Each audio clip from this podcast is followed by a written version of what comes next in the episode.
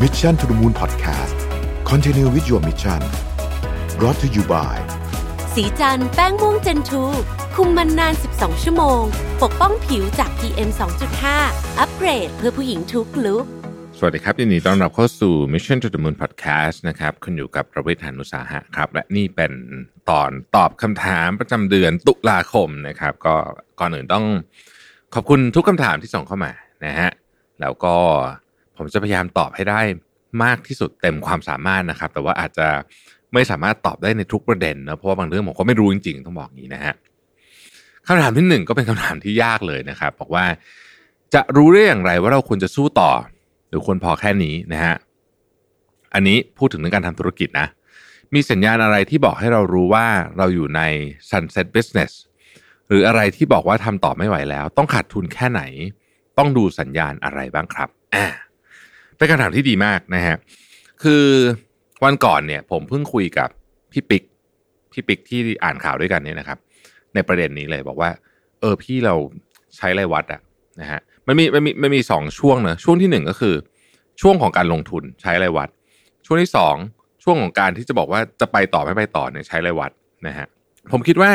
มนุษย์เราเนี่ยใช้สองอย่างร่วมกันอยู่เสมอ ไม่ว่าเราจะรู้ตัวหรือไม่รู้ตัวก็ตามก็คือหนึ่งคือความรู้สึก อารมณ์ หรือเราเรียกรวมๆกันว่ากึ่นก็ได้อะนะสมมติตั้งชื่อไปก่อน อีกอันหนึ่งคือข้อมูลนะฮะทีนี้เวลาจะเลือกทำอะไรสักอย่างหนึ่งเนี่ยนะครับ ถ้าเป็นตอนเลือกนะฮะเอ่อผมมักจะใช้ถ้าถ้าเป็นหัวข้อที่ผมถนัดอายกตัวอย่างเช่นการตลาดหรืออะไรอย่างเงี้ยที่ผมถนัดเนี่ย ผมก็จะใช้ความรู้สึกอารมณ์เนี่ยบวกกับข้อมูลพอๆกันอะนะฮะพอๆกัน แต่ในขาที่จะเลิก ที่จะเลิกทำนะว่าแบบเฮ้ยนี่โปรเจกต์นี้ work ไม่ work เนี่ย อันเนี้ยผมมักจะใช้ข้อมูลที่เป็น Data หรือที่ผมเรียกว่า hard data เนี่ยนะครับที่เป็นตัวเลขเป็นเทรนด์เป็นอะไรเนี่ยเยอะมากประมาณ 8-90%คือคือใช้ความรู้สึกน้อยละขาเลิกเนี่ยนะฮะเหตุผลก็เพราะว่าเวลาเลิกเนี่ยอารมณ์เรามันจะมันจะมีผลส่วนใหญ่แล้วจะเป็นในแง่ที่ไม่ค่อยดี เช่นเสียดาย ไม่ยอมเลิกเพราะเสียดาย ไม่ยอมเลิกเพราะลูกรัก เป็นลูกรักอะไรอย่างเงี้ยเพราะฉะนั้นไม่ไม่ควรใช้อารมณ์เยอะ part ที่เป็นการคิดว่าจะเลิกหรือไม่เลิกดีเนี่ยนะครับถ้าเราอยู่ใน sunset business หรืออะไรอย่างงี้เป็นต้นนะครับ ผมเปรียบเทียบอย่างนี้แล้วกัน สมมติว่าทำธุรกิจขาดทุนนะฮะคำถามก็คือควรจะเลิกดีไหมถูกไหมฮะธุรกิจขาดทุนหลายคนก็จะแบบเอ๊ะจะเลิกไม่เลิกดี แต่ลองดูว่าบางธุรกิจเนี่ยเขาขาดทุนทุกปีนะขาดทุนเยอะขึ้นเรื่อยๆแต่เขาไม่เลิกเพราะอะไรฮะเพราะมันมีสัญญาณอีกอันหนึ่งว่าเขากำลังเกณฑ์ market share อยู่อะผมยกตัวอย่างพูดชื่อเลยแล้วกัน Shopee Lazada เนี่ยชัดเจนนะฮะ คือขาดทุนไปดูงบนะโอ้โห Shopee นี่ขาดทุนปีแล้วถ้าจำไม่ผิดสี่พันล้านนะแต่ว่าถามว่าทำไมเขาไม่เลิกทำอะเขาขาดทุนตลอด เพราะว่าเขารู้ว่าเขากำลังทำอะไรอยู่ฮะ market share เพิ่ม พฤติกรรมคนเริ่มเปลี่ยน เดี๋ยวการขาดทุนมันจะกลับข้างนะฮะแค่ต้องยืนระยะให้ถึงวันนั้นให้ได้เท่านั้นเองเขามีตัวเลขเบื้องหลังเขามีข้อมูลมากมายเขามีข้อมูลพฤติกรรมการซื้อของของคนไทยต่างๆนานาเป็นข้อมูลชุดที่ใหญ่มาก แล้วเขาดูแล้วเอ้ยแค่นี้คุ้มที่จะสู้ต่อ แต่ถ้าเกิดว่าเราบอกว่าเฮ้ยเราขาดทุนเหมือนกัน เราสู้ต่อเหมือนกัน แต่เราไม่มีข้อมูลเลยเนี่ยนะครับโมเดลนี้ใช้ไม่ได้นะฮะคืออย่าไปคิดว่าแบบเฮ้ยจะสู้ไปเรื่อยๆ เดี๋ยวมันคงจะดีขึ้นเองมั้งเห็น Shopee Lazada เขายังสู้ได้เลยเนี่ยไม่ไม่ได้นะครับ คือสองสองเจ้านั้นเนี่ยเขามีโมเดลที่ชัดเจนเขารู้ว่าเขากำลังทำอะไรอยู่เขามีข้อมูล support ชัดเจนว่าโอเค ตอนนี้ขาดทุนไม่เป็นไร เพราะว่าเรากำลัง gain Market Share เรากำลังเอา Data มาใช้ เรากำลังอะไรก็แล้วแต่ ผมก็ไม่ได้รู้เขาทุกเรื่องนะแต่ว่า concept มันคือทำนองนี้นะครับ แต่ว่าไอ้ขาเริ่มลงทุนเนี่ยอาจจะใช้ความรู้สึกได้เยอะนิดนึงนะฮะเพราะว่าตอนนั้นเนี่ยบางทีมันไม่ค่อยมี Data อะไรมา support หรอกขาเริ่มนะฮะแต่ขาจะเลิกเนี่ย Data มันจะเยอะคำถามที่สองครับผม บอกว่ามีเรื่องปรึกษาครับ ตอนนี้มีอาการรู้สึกเหนื่อยๆไม่มีแรงทำงานขี้เกียจนะฮะทั้งทั้งที่ก็รู้ก็รู้ว่าขี้เกียจนะฮะ เอ่อสมมุติว่าเรารู้ว่าตื่นสายไม่ดี ไม่ควรไปทำงานสายมีงานให้ทำเยอะมาก แต่ไม่อยากทำอยากปล่อยให้เวลาผ่านๆไป พอจะมีวิธีการกระตุ้นให้แอคทีฟหรือเปล่านะครับ ลักษณะงานของท่านนี้เนี่ยเป็นวิศวกรมีปัญหาต้องแก้ปัญหาตลอดนะฮะงานแต่ละวันก็มีวิธีที่แตกต่างกันออกไปนะครับ หรือหรืออาจจะกล่าวได้ว่าต้องหาวิธีการแก้ปัญหาใหม่ๆตลอดเวลา น้อยมากที่งานจะซ้ำแต่ก็ยังรู้สึกว่าเออมันมีอาการไม่อยากทำอย่างนี้เรียกเบิร์นเอาหรือเปล่านะฮะ อ่ออาการไม่ไม่อยากทำงานเนี่ยนะฮะจริง ๆ จะบอกว่าเบิร์นเอาก็ก็ก็ตอบยากนะฮะต้องตอบยากตอบยากเอ่ออาการไม่อยากทำงานมีหลายสาเหตุ อยากให้วิเคราะห์ตัวเองหน่อยคือ ผมตอบคำถามแทนคงตอบไม่ได้ แต่ว่าถ้าผมวิธีที่ผมทำนะฮะคือคือผมก็เป็นบ่อยนะไอ้ขี้เกียจทำงานเนี่ยนะวิธีที่ผมทำก็คือหนึ่งเราลองดูว่าช่วงนั้นเนี่ย วิถีชีวิตเราเป็นยังไงบ้างนะครับ ถ้าเกิดใครไม่ไม่รู้ว่าจะทำยังไงเนี่ยผมแนะนำวิธีการที่ดีที่สุดก็คือการจดบันทึกนะฮะบางคนเนี่ยไม่มีแรงทำงาน เพราะว่าช่วงนั้นเนี่ยนอนน้อย หรืออาจจะนอนเท่าเดิม แต่คุณภาพการนอนลดลงโดยไม่รู้ตัวนะฮะอันนี้อาจจะเรียกได้ว่าผมว่าเป็นอันที่เกิดขึ้นบ่อยสุดเลยนะ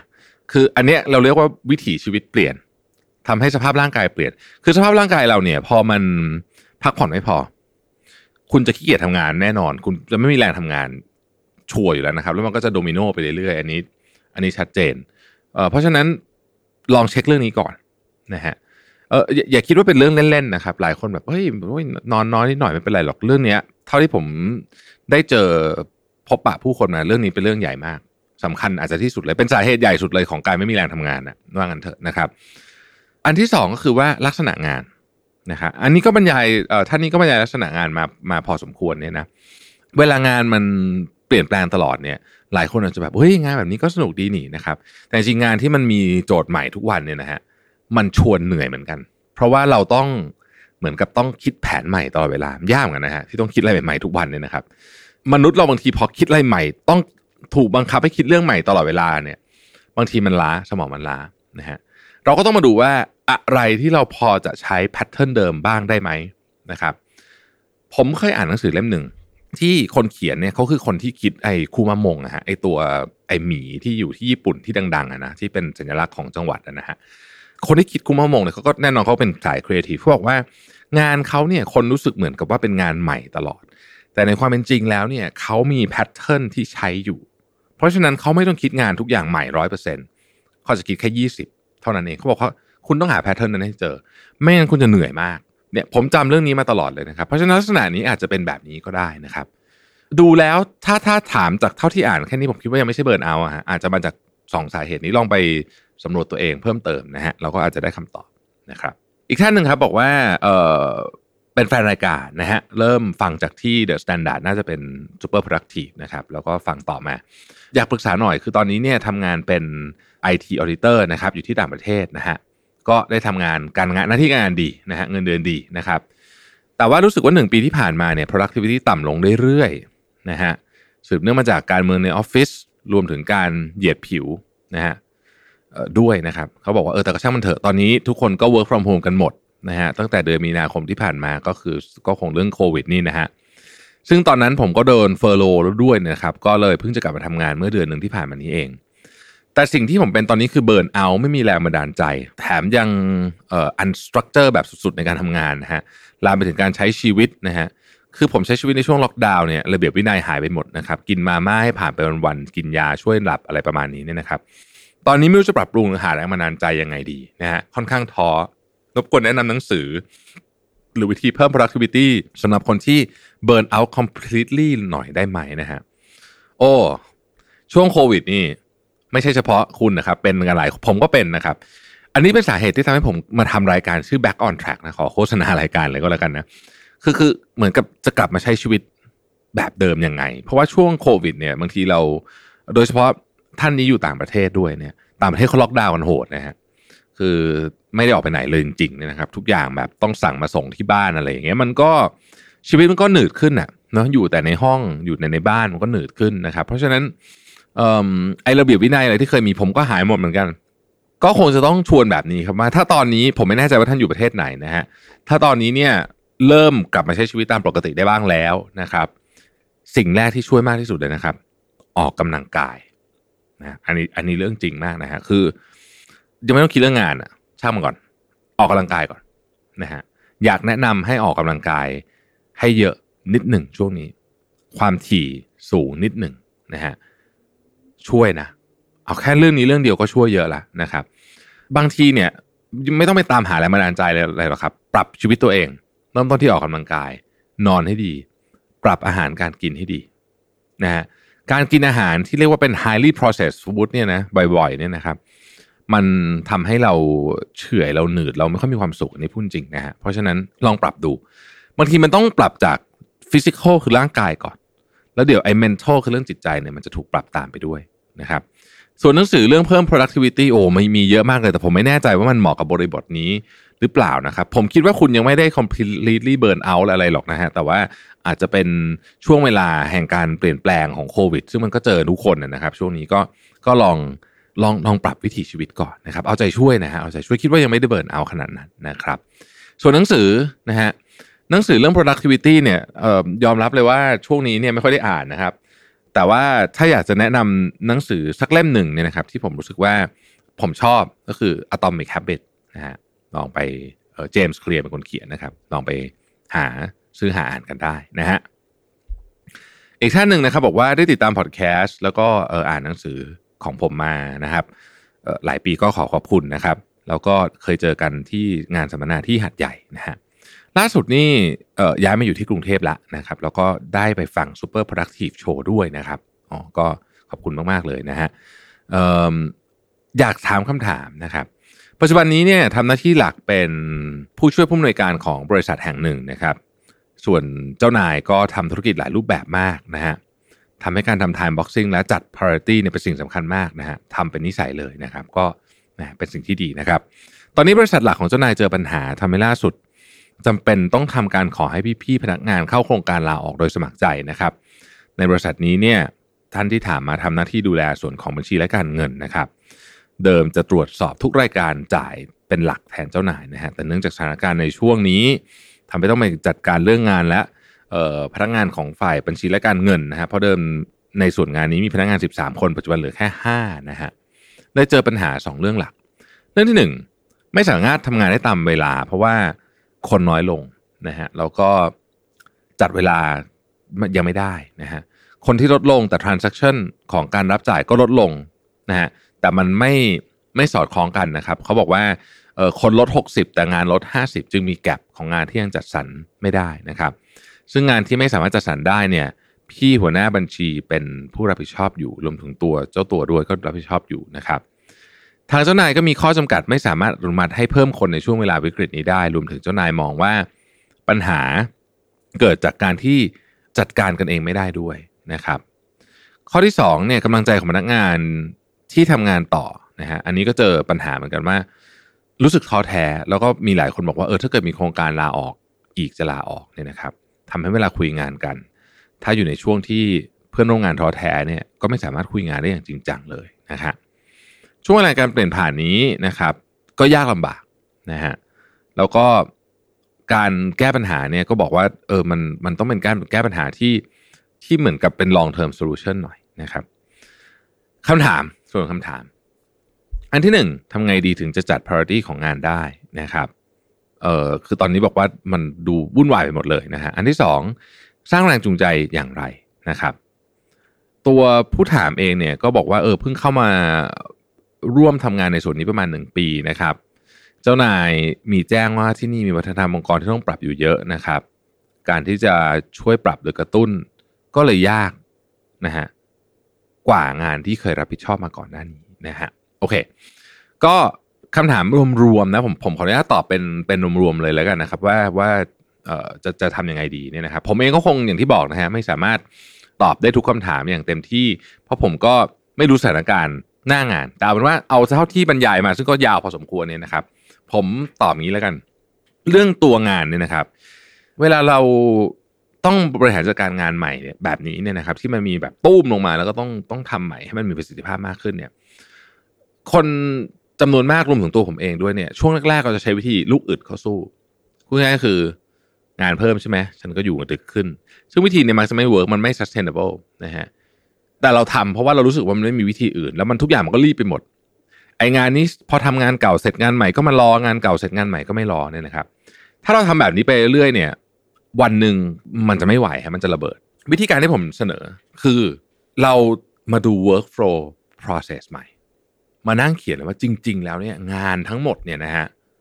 มันมีอะไรบ้าง และที่สำคัญนั้นคือ flow ของมันตอนนี้เป็นแบบไหน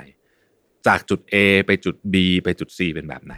เราสามารถหนึ่ง automate part ไหนได้บ้างไหมนะฮะสองลดงานซ้ำได้บ้างไหม หลายครั้งพอทำแบบนี้ปุ๊บเนี่ยนะครับพอมาเรียงเรียงเรียงกันทุกแผนกเนี่ยเราจะพบว่า อุ้ยมันมีงาน double work เพียบเลยอะคือไอคนนี้ทำแล้วรอบหนึ่งไอคนนี้ทำอีกรอบหนึ่งโดยที่ไม่ได้เป็นการทำเพื่อเพิ่ม value ด้วยนะไม่ใช่การ cross check กันด้วยนะฮะเป็นการทำซ้ำเลยนะเพราะฉะนั้นอยากให้หยุดนิดหนึ่งแล้วก็ลองทำ workflow process ใหม่ แล้วคุณอาจจะพบสิ่งที่ผมเรียกว่า double work หรือว่างานที่มัน automate ได้อะคราวนี้ก็ช่วยลดเรื่องของเรียกว่างาน overload ไปได้นะครับ อันที่สองเรื่องกำลังใจแหมอันนี้ก็คือปีนี้มันพิเศษฮะปีนี้มันพิเศษ คือปีนี้มันยากครับมันยากคือคือผมผมผมไม่แน่ใจเหมือนกันว่าท่านที่ถามมาอยู่ในอุตสาหกรรมไหนนะฮะแต่เราเรามองภาพรวมๆแบบนี้ ประเทศไทยเราตอนนี้เนี่ยพิ่งพิ่งพาเครื่องจักรหลัก ๆ ในการดำเนินเศรษฐกิจอยู่ ไม่กี่อัน เช่นท่องเที่ยวส่งออกนะเกษตรนะฮะการใช้จ่ายภาครัฐ คือตอนนี้ไม่มีอะไรดีสักอย่างเลยนะฮะท่องเที่ยวนี่เรียกว่าแทบเรียกว่าแทบจะแบบจะจะดับไปแล้วเนี่ยนะครับ แล้วก็เป็นพาร์ทใหญ่ด้วยเนี่ยนะครับเพราะฉะนั้นคือกำลังใจมันไม่จะเอาแบบปีที่แล้วมันไม่ได้อยู่แล้ว อันนี้พูดตรงนะครับนี่พูดตรง เพราะฉะนั้นผมคิดว่าอย่างนี้ฮะวิกฤตโควิด เนี่ย มันมันหนักหนาสาหัสเกินกว่าที่หลายคนคาดการณ์ไว้ตอนแรกจริงๆนะเกินกว่าที่ ผมเชื่อว่าคนส่วนใหญ่ก็ไม่ได้คาดว่ามันจะหนักขนาดนี้ ผมเองก็ไม่ได้คิดว่ามันจะโอ้โหลุกลามรุนแรงใหญ่โตยาวนาน สร้างแผลเป็นทางเศรษฐกิจขนาดนี้ แต่ว่ามันเกิดขึ้นแล้วอะนะเราก็ทำอะไรไม่ได้นะฮะในใน part ของโควิดนะฮะสิ่งที่เราทำได้ต่อจากนี้ก็คือว่า เราต้องคิดว่าอะไรคือสิ่งที่สำคัญจริง ๆ ต่อจากนี้ ในเชิงของการทำงานที่นี่นะแล้วเราได้ทำไหม เพราะถ้าเกิดว่าเราได้ทำในสิ่งที่สำคัญจริงๆเนี่ยมันจะเป็นเส้นทางการกลับมาหลังจากวิกฤตมันค่อยๆ คลี่คลายลงนะครับ วิกฤตทุกอย่างบนโลกใบนี้ วันหนึ่งมันจะผ่านไปฮะไอโควิดนี่ก็เหมือนกันครับ วันหนึ่งมันก็จะผ่านไปนะเพราะฉะนั้นก็นี่แหละฮะผมคิดว่าเราก็ต้องช่วยกันปรับ mindset แต่มันไม่ง่ายนะครับ ผมเข้าใจ เพราะตอนนี้ทุกอย่างมันดูมืดมนไปหมด แต่มันก็มันก็จะผ่านไปฮะมันก็จะผ่านไป เหมือนเหมือนทุกวิกฤตที่ผ่านมาบนโลกใบนี้ฮะเดี๋ยวมันก็ผ่านไปนะฮะก็ ขออนุญาตเป็นกำลังใจให้นะครับ อีกท่านหนึ่งนะครับบอกว่าบอกว่าเอ่อตอนนี้ผมเป็นนิวบี้นะครับก็คือเพิ่งเข้ามาใหม่นะฮะ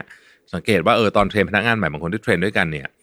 มีคนพยายามถามคำถามยากๆ อารมณ์แบบเหมือนพยายามจะจับผิดระบบและการทำงาน ซึ่งหลายคำถามเป็นเหตุการณ์ที่มีโอกาสเกิดขึ้นน้อยมากนะฮะ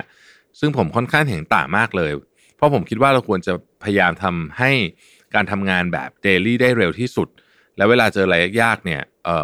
เดี๋ยวมันก็จะต้องหาวิธีการแก้ปัญหาเฉพาะทางอยู่ดีนะครับคำถามของผมคือ ผมจำเป็นต้องถามคำถามยากๆตอน trainกันจริงเหรอครับ ในแง่ของการโชว์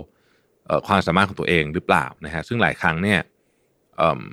มันทำให้การลงงานจริงหรือการเทรนถูกดีเลกไป เพราะว่าต้องมาคอยอธิบายและหาคำตอบให้เข้าใจกันนะครับ ในแง่ของผู้บริหารมีความเห็นอย่างไรบ้างเออจริง ๆ ถ้าถ้าเป็นตอนเทรน ผมคิดว่าไม่ต้องถามอะไรที่มันเหมือนเป็น ขอขออนุญาตใช้คำว่าคำถามลองภูมินะผมคิดว่าไม่ต้องขนาดนั้นนะครับเพราะว่าถ้าเหตุการณ์มันเกิดขึ้นเนี่ยเดี๋ยวมันได้คิดกันแน่ แล้วลักษณะงานประเภทนี้เนี่ย มันมักจะเป็นของที่ไม่ได้เกิดซ้ำพูดง่ายก็คือ คิดกันไปตอนนี้เดี๋ยวก็ต้องทำใหม่อยู่ดี เพราะว่าบริบทมันต่างกันนะฮะอันนี้ความความรู้สึกส่วนตัวนะครับ อีกท่านหนึ่งครับบอกว่า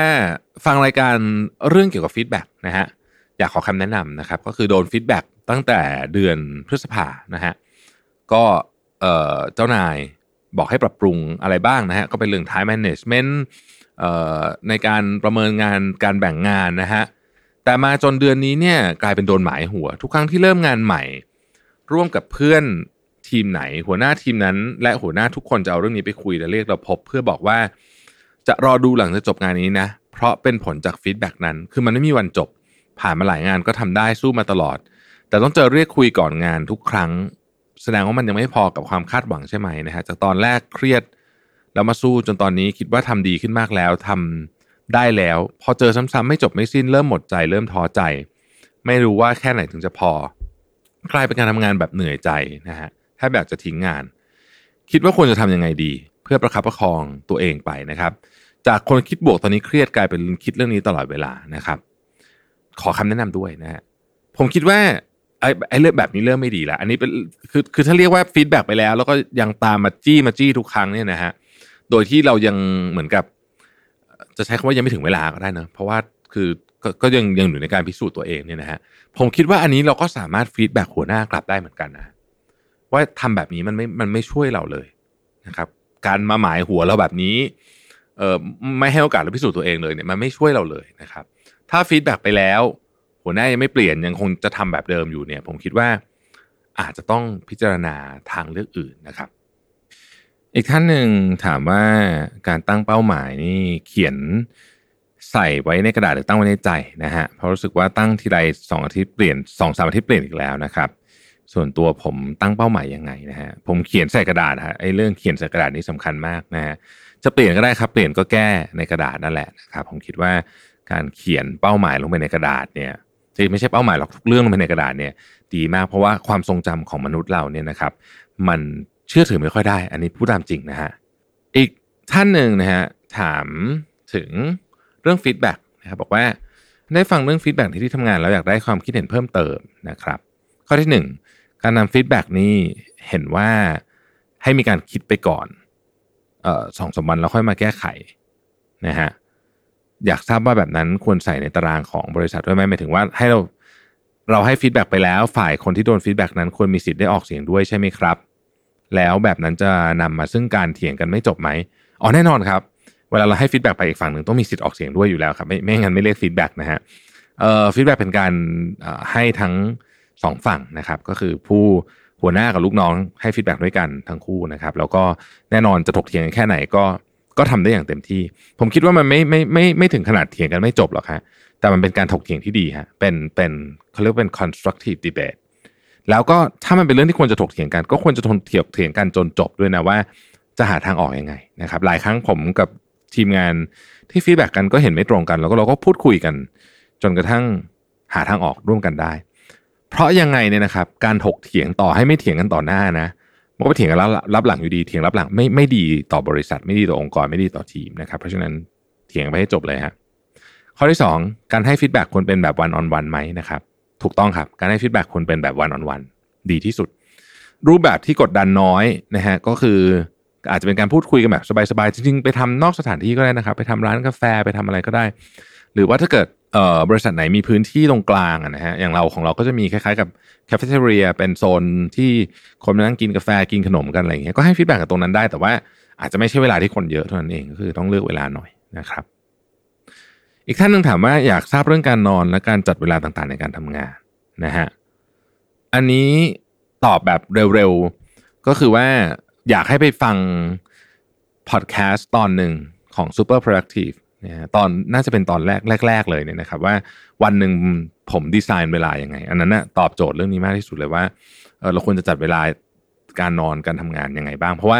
ตอบตอนนี้นี่มันมันยาวมากเลยฮะคือคือมันมีดีเทลรายละเอียดเยอะลองไปฟังดูนะครับ